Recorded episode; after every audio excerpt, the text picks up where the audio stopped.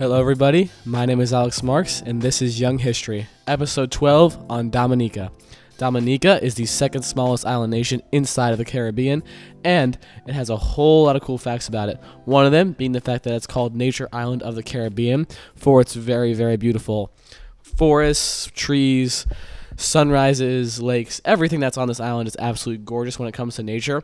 So, so gorgeous and so untouched by the rest of the world that it's said that Columbus, who I'll get into, discovered this island. If he were to come to this island now and look at it from a boat, he would be able to recognize Dominica from what he recognized in the fourteen hundreds because of how absolutely gorgeous and untouched this land is.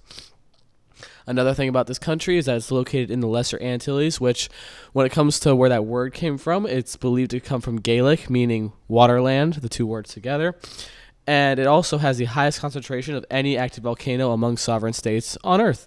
How about that? So there's a whole lot to get into with this country. There's a lot of usual stuff we see with the Caribbean, with colonization, colonization, stuff like that. And you know, we get the usual, there's a great indigenous group here, we see a lot of changes throughout time, we see a lot of things do the usual that happened in the Caribbean, but there's also a crazy moment in time with some neo-Nazis and K K K members and Rastafarians, things that I was not at all expecting from this. So I'm not going to hold it up anymore, not going to keep us in anticipation any longer than we have to, so I'm just going to get right into it and say one more time, my name is Alex Marks, this is Young History, and this is Dominica.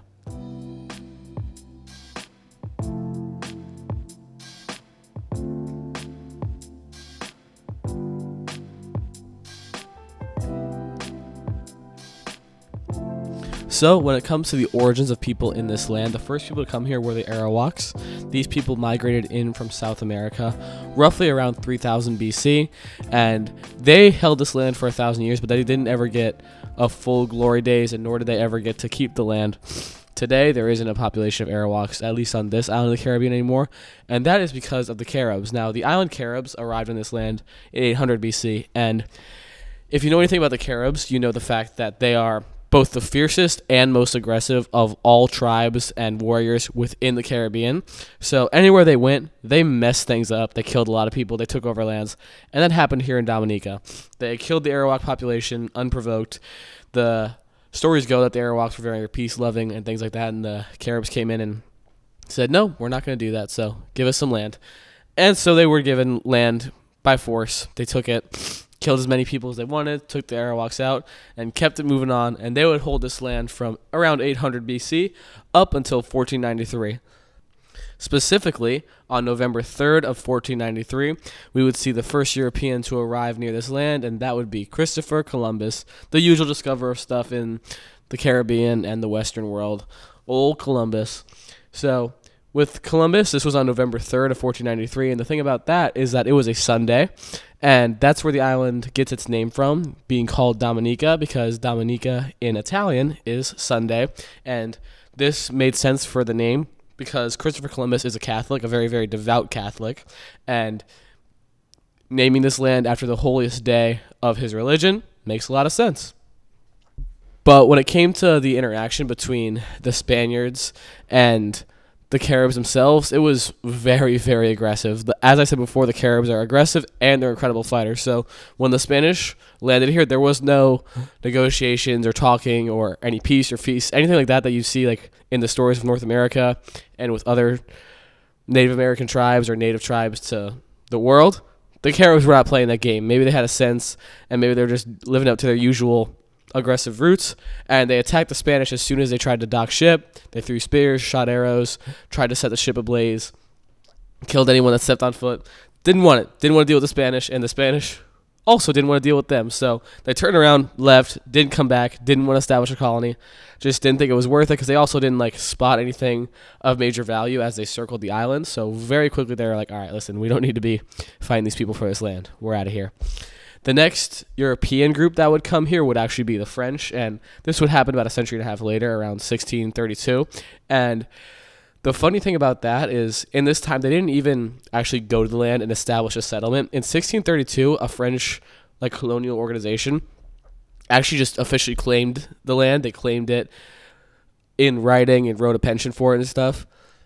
because France had already taken over Martinique and Guadeloupe, which is north and south of Dominica, respectfully, respectively, and they, it was very easy for them to just claim this land at this time because no one else was fighting heavy in the land, and Spain had already come over and gone, yeah, we don't we don't want to deal with this. So France was able to claim it in writing very easily, and it wasn't until sixteen ninety of that century that they would actually go into the land and try and establish some physical settlements and stuff. So physically, they first go onto the land and start marching around sixteen ninety, establish some small camps.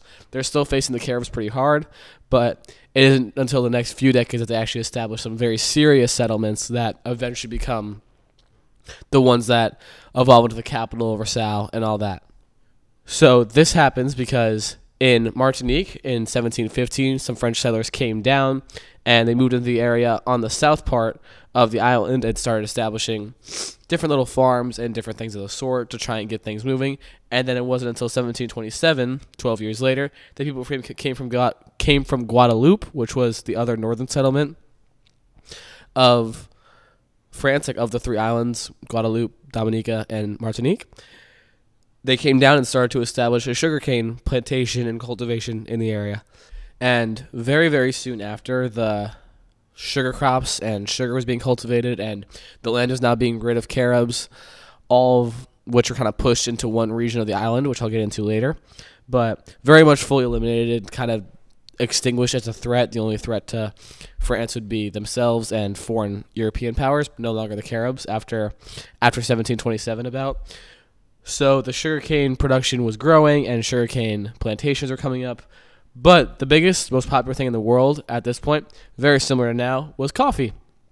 Coffee was wanted in Europe. It was wanted in other colonies. It was wanted across the world. It was traded in Asia, all sorts. And the land of South America was very good for growing coffee. So the French thought it would be a great idea to try and grow it here. So they start slowly introducing coffee to the area and start cultivating it very soon. And as Europeans usually do, in order to save profits and keep their profit margins very wide, they said, okay, there's already cheap island labor here, but you know what's even cheaper than island labor? It would be importing slaves. So they did the usual European thing, and as the West, as the Atlantic slave trade begins, a lot of Atlantic slave, a lot of African slaves are brought into this area of the Atlantic in the Lesser Antilles, and they are now being used in Dominica. Now, for the second half of the seventeen hundreds, things are very different. It's a lot of interaction between European countries, specifically Britain and France, and power shifts back and forth between these two very, very frequently. It goes up and down, back and forth, different wars, different negotiations, different invasions, things like that. So it starts in seventeen sixty-one, one right after seventeen years, the Seven Years' War, right after the Seven Years' War. Britain takes over the land after defeating France in this war, and they start to introduce English as the main language, because thus far French had been spoken there and the natives' language. But now that's being erased and pushed towards English. Then, in seventeen seventy-eight, there was an invasion of Dominica, where the France ended up getting the island back. And then after the U S Revolutionary War, which ended in the seventeen eighties, seventeen eighty-three, Britain comes back down in like a revenge thing, because Seven Years' War is lost by France, so France helps the U S beat Britain in revenge, and in revenge for that, Britain comes down to Dominica and takes this land back, as long as as well as a bunch of other parts of the Caribbean. So they get it back from them in seventeen eighty-three. The France would now try two times more in two separate years to get it back, the second which of those being eighteen oh five, and despite failing again to get the land back, they actually burned the capital of Versailles all the way to the ground, and that's like their exit. It's kind of similar to when there was total war and the Civil War in the U S, where they burned Atlanta to the ground. They completely burned this capital to the ground on their way out, as they're leaving, as they're losing. So that happened in eighteen oh five. By eighteen thirty-four, while under British control, slavery was fully made illegal and fully abolished this year, and the British Navy over the next few decades would really start to enforce anti-slavery. They would start to tour the area, especially in Pacific Islands as well as in the Caribbean, to make sure there was no slave boats and things like that, because they had made it illegal. And within a few years of slavery becoming illegal, leadership within Dominica actually became fully black-led, because it was a very black population. Even today, it's about eighty-five percent black, something like that. Very, very black-focused population.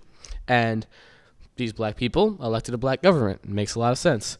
Now, despite the British being anti-slavery, they still weren't pro-black.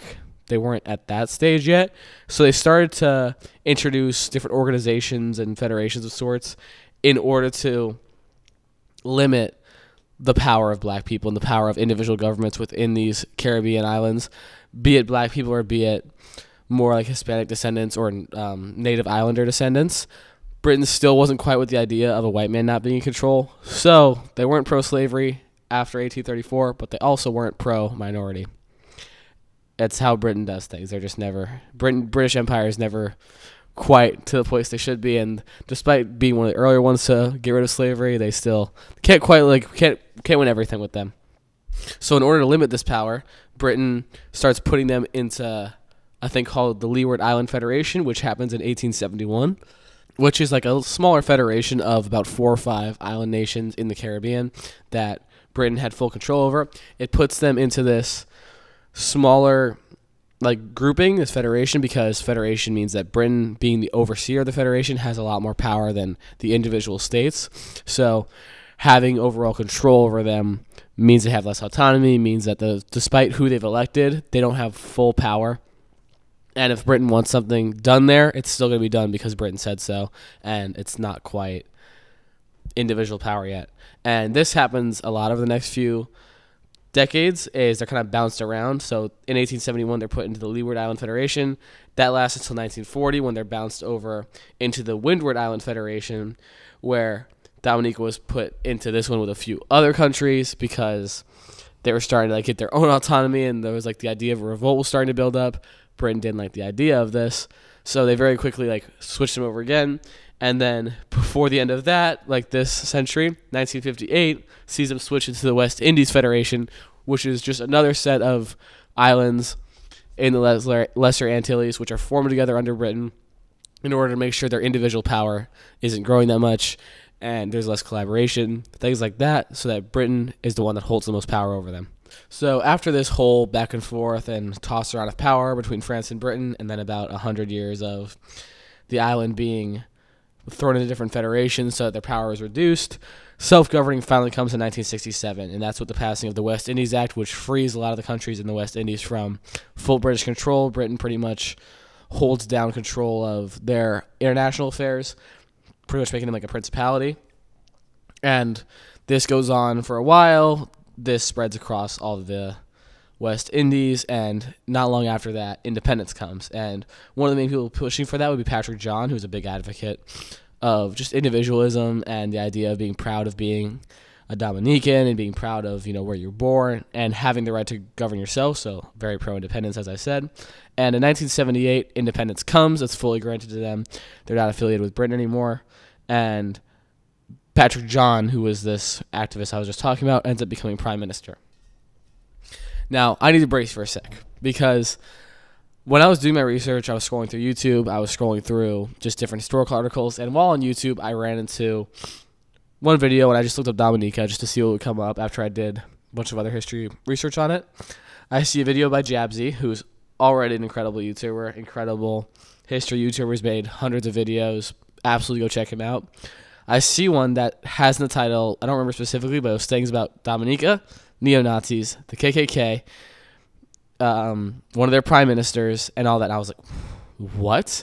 And it was labeled Operation Red Dog. Now, I'm not going to do it as much justice as he did, because he made a whole video dedicated to it, so definitely go check out that video if this next section intrigues you at all. So it's called Operation Red Dog. At this time, we're in the late nineteen seventies, because independence came in seventy-eight. We're looking at nineteen seventy-nine right now. And Rastafarians started coming to the island. Rastafarians are kind of like a religious social group from Jamaica that, you know, have their own very individualist beliefs. They're very pro-drug, and they started to come into the island, and island of Dominica specifically. And while in Dominica, they were referred to they were refer, referred to as the Dreads for the dreadlocks that they would wear, and they were persecuted pretty heavily. Patrick John, who was the prime minister, even passed a thing called the Dread Act, which made having dreadlocks a crime because of how much the people in Dominica were feeling. Just, they just didn't like these Rastafarians. They didn't believe in the way they lived, and they They didn't like the idea that some of their farmland was being used to grow, grow marijuana, which was a thing that a lot of Rastafarians were doing in the area. So Rastafarians were facing a lot of abuse from these this island of fellow black people, which is very, it's very odd because it's usually a European or a colonizer or an oppressor of a different race. But for, you know, the very black Dominica to be very oppressive of black Jamaicans was interesting to see. So these Rastafarians are threatened with this Dread Act. There's many punishments that could come from this. It could be something as simple as the dreads are just cut off forcefully if they catch you with them. Or you could be arrested and spend time in jail for having them. And some people were even put to death for having dreads, which is insane. Patrick John would call them a cult and say that they were just too rough and tumble. He didn't like the way they lived. He referenced the marijuana growth. And this segues into a bigger part of this Operation Red Dog, where hearing all that's happened to the Rastafarians in this island, it wouldn't be crazy to assume they would like the idea of this government that's abused them so heavily being overthrown. Keep that in mind. So, in nineteen seventy-nine, Prime Minister Patrick John is forced to step down because of his abuse of the Rastafarians. Some people weren't okay with that. Some Dominicans were, but some were not. And just the way he was handling power, he was kind of messing up the economics and finances of the country. The country was also still very, very based on exporting things like sugar, coffee, and bananas.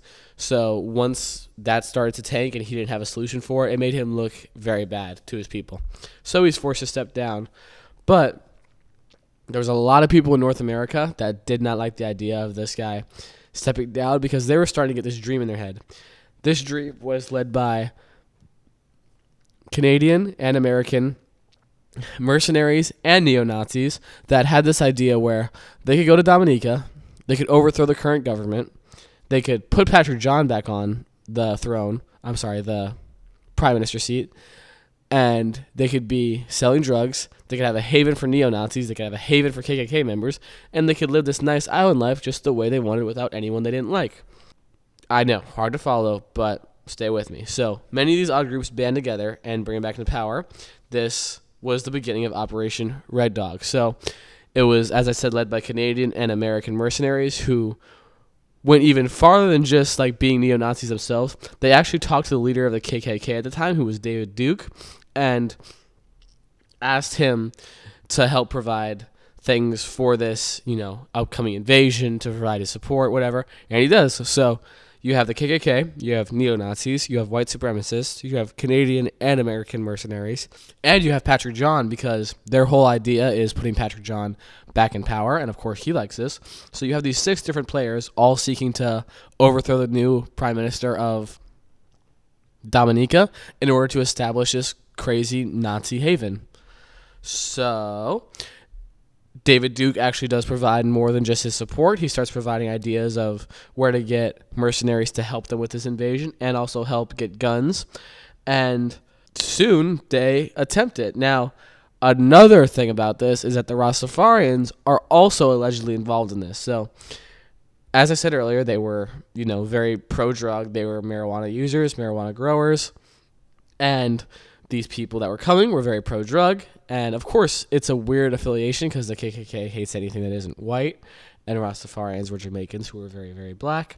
So it's a weird combo, but it's believed that they were working together and that word of the invasion was secretly sent to the Rastafarians, and Rastafarians, like at least a few major leaders of the Rastafarians in the area, and that they were invited to help them with this, and that some of them complied. Like, a lot of people were ready to do this invasion, to help with this like invasion slash coup and overthrow the power within Dominica. However, the invasion never actually happened because despite Dominica being very unguarded, it said they only have about a hundred or so people able to defend the country because of how small it is. It's a very tiny population. Even today, it's only around seventy thousand. That's why we're covering it so early here. And the plot is discovered. So despite this like very tantalizing idea of this country that'd be easy to invade, they're stopped. They're discovered and all that. It very quickly goes down.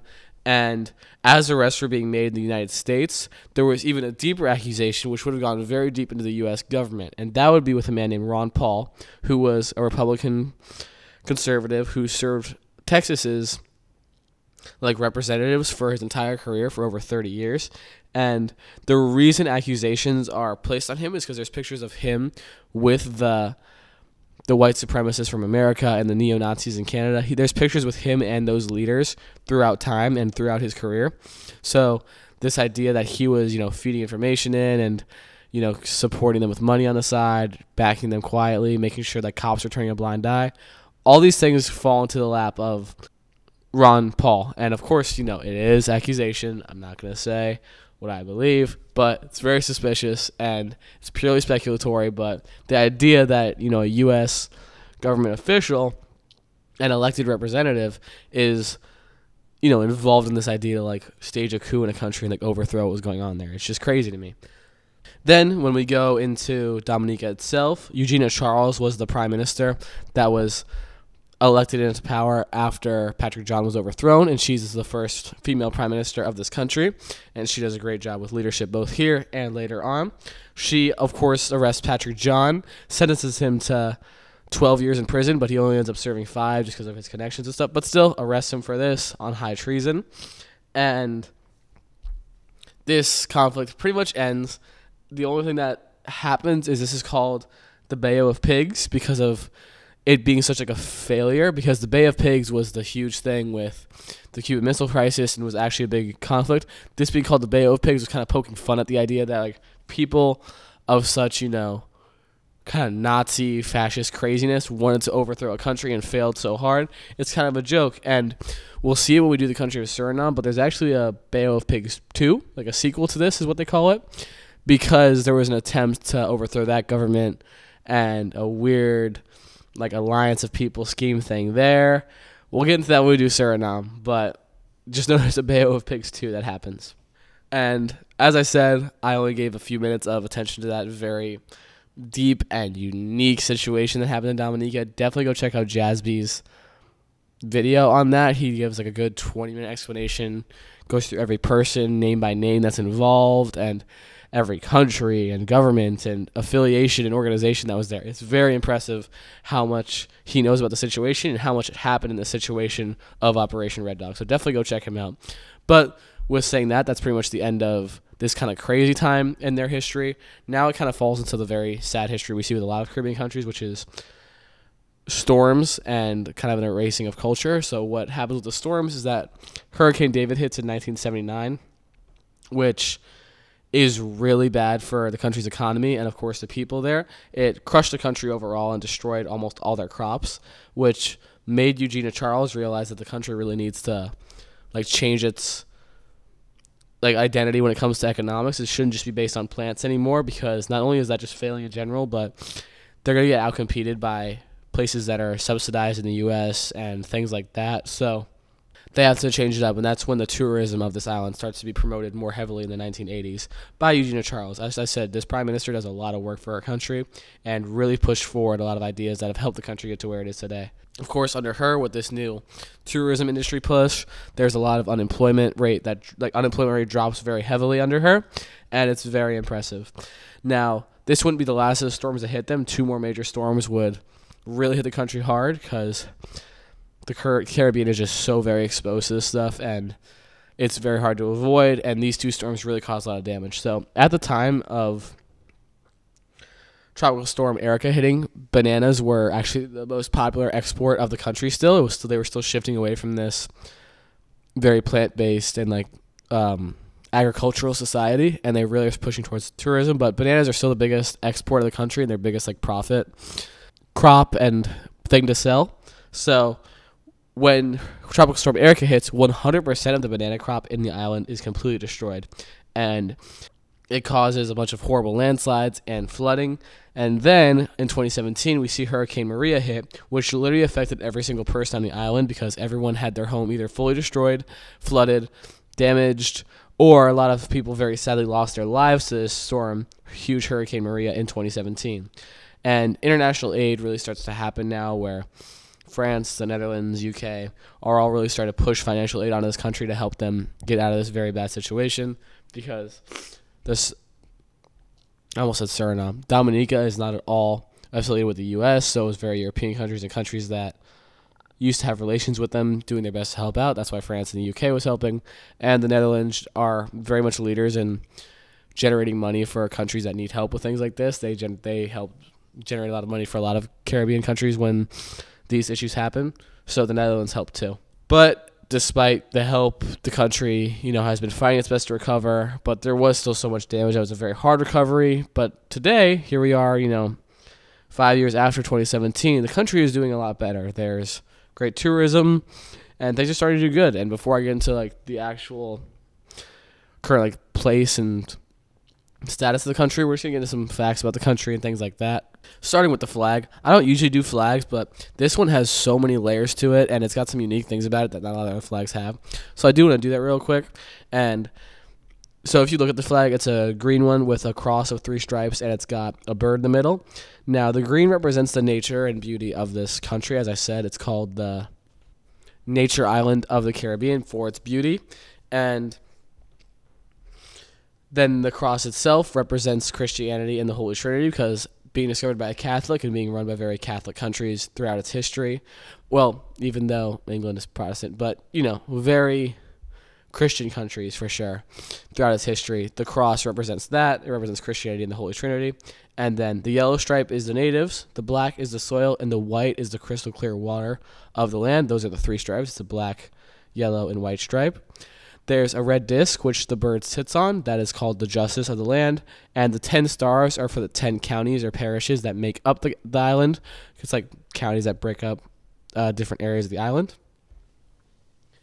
And that bird itself, the purple one, is the Sisserou parrot, which actually is unique because there was a story written in the nineteen sixties by a woman named Jean Reese, who wrote a book called The Wild Cicero Sea, which is kind of like the second, it's like a sequel to Jane Eyre, and Jane Eyre, of course, is one of the most popular novels of all time. So, and she was purely from Dominica, she was Dominican, and, you know, it was a very interesting correlation to see that, the bird and the title name, things like that. So, the bird is the Sisserou parrot, as I said, and it's actually very special because it's one of only two country flags in the world that have purple on it, and the only other one is in Nicaragua, so that makes this very unique. When it comes to language, as I said, the primary language of the country is English because of its long, long time being ruled by Britain, but there is a common second language that is being spoken here, which is Dominican Creole French, which is a very unique mix of the French that was taught here and cultivated here for a very long time and, like, very much forced onto the population, while the original tongue that was spoke here, that kind of Creole Dominican, that's like a very basis of the country, is mixed into this, make this unique Do- Dominican Creole French. And when it comes to the current status of the country, it actually ranks very high on the human index scale, like human development index, which, you know, measures a country's, like, freedoms and its, like, status of life and happiness of people that live there, things like that. So despite its small population and being, you know, crushed by storms, having a long colonial past and all that, its beauty and the fact that it's a pretty stable country in the last few years, despite being hit with such heavy storms, it's a very high developed country according to this scale, which is great to see. It also has the highest concentration of centenarians in the world, and centenarians, centenarians I should say, centenarians are people who are over one hundred. So this island has the most concentration of these people that are over one hundred years old. And probably one of the cooler parts of this country, despite its, like, great beauty, is the fact that in the northeastern part of the island, there is still this area called the Kalinago Territory, which is one of the ten parishes. And it's where some of the last Caribs in the entire world are still trying to hold on to their culture and build their traditional houses, goods, and cook in their traditional way, live in their traditional way, because of course, the Caribs were mostly wiped out as Europeans came and started to wage war on them. And this part of Dominica in this northwestern, northeastern Kalinago territory of the island is some of the only ones left. And it's very unique to see them build huts and the way they live in their houses, which they built themselves, and still live that very ancient style that they're still holding on to so tightly.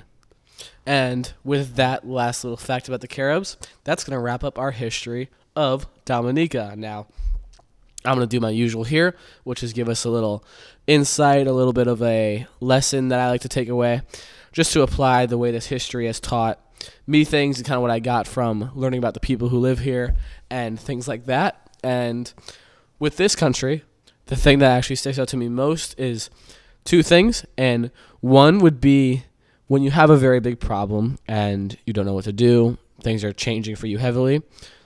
With this country, that was all their crops and their entire original industry of banana, sugar, and coffee plants being grown. When that gets fully wiped out and something similar happens in your life, be it you lose your job, you lose a girlfriend, you lose a boyfriend, you lose a family member that's been so important to your life that you kind of lived around them, something like that, you have to look at your surroundings, look at what strengths you have, look at what things are there for you, and come up with a solution from there.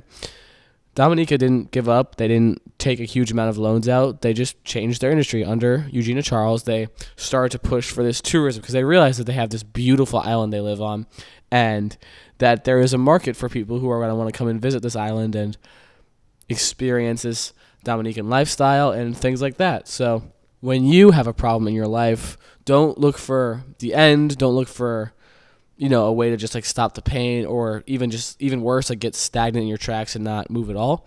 Try and look forward and look around and see what you can do with your situation to help you get out of the problem you're having right now, help you get out of the bad part of the situation you're in. And secondly is a much more general thing, but this is just to take in beauty more, take in the beauty of situations and your surrounding a lot more. Dominica, as I said, is called the nature island of the Caribbean because of the fact that it is just so beautiful. The rainforests, the mountains, the volcanoes, everything that is here is beautiful when it comes to geography and physicality. And I know that you may not live in an area that's as beautiful as Dominica. You may be in a concrete jungle like many places are in the U S You may not see the sun a lot if you're in the northeast or west. You may not see snow if you're in the southwest or southeast. You may be in one of the flat states like Kansas. You may be anywhere in the world where things are very different than this like beautiful tropical island. And I get things are hard to see the beauty sometimes, but look at your surroundings and try and take in the things that are beautiful. Try and take in those blue sky days. Try and take in trees and plants and things that are actually very beautiful in this world and are around you all the time. And just try to find a beauty in them. And even if it's not nature, take in the beauty of the skyscrapers near you and the silence when no one's driving past you on the roads. Take in the beauty of small things, and even take that beyond physical things. Take in the beauty of the relationships you have. Take in the beauty of the way you're living your life. Take in the beauty of life itself. And living like that and looking at things through a little bit better lens, a little bit clearer lens, even if you're focusing more on the positives than the negatives, that may just make your day a little bit better. It may make things feel a little bit better, and it may make things feel good. So that's my two cents for the day. That's all I can say about this beautiful country, one that I'm very excited to visit in the next few years, and that's pretty much that. So all I can say is Dominica gave me a surprise. I was not shocked. I was very surprised by this neo-Nazi thing that came up, but once the rest of the history came into fruition, I'm glad to see that this very beautiful country is doing well for itself and that it has a bright future ahead of it. So I'm just going to wrap it up here and say thank you so much for watching. And my name is Alex Marks. This is Young History. And that was the history of Dominica. Thank you so much.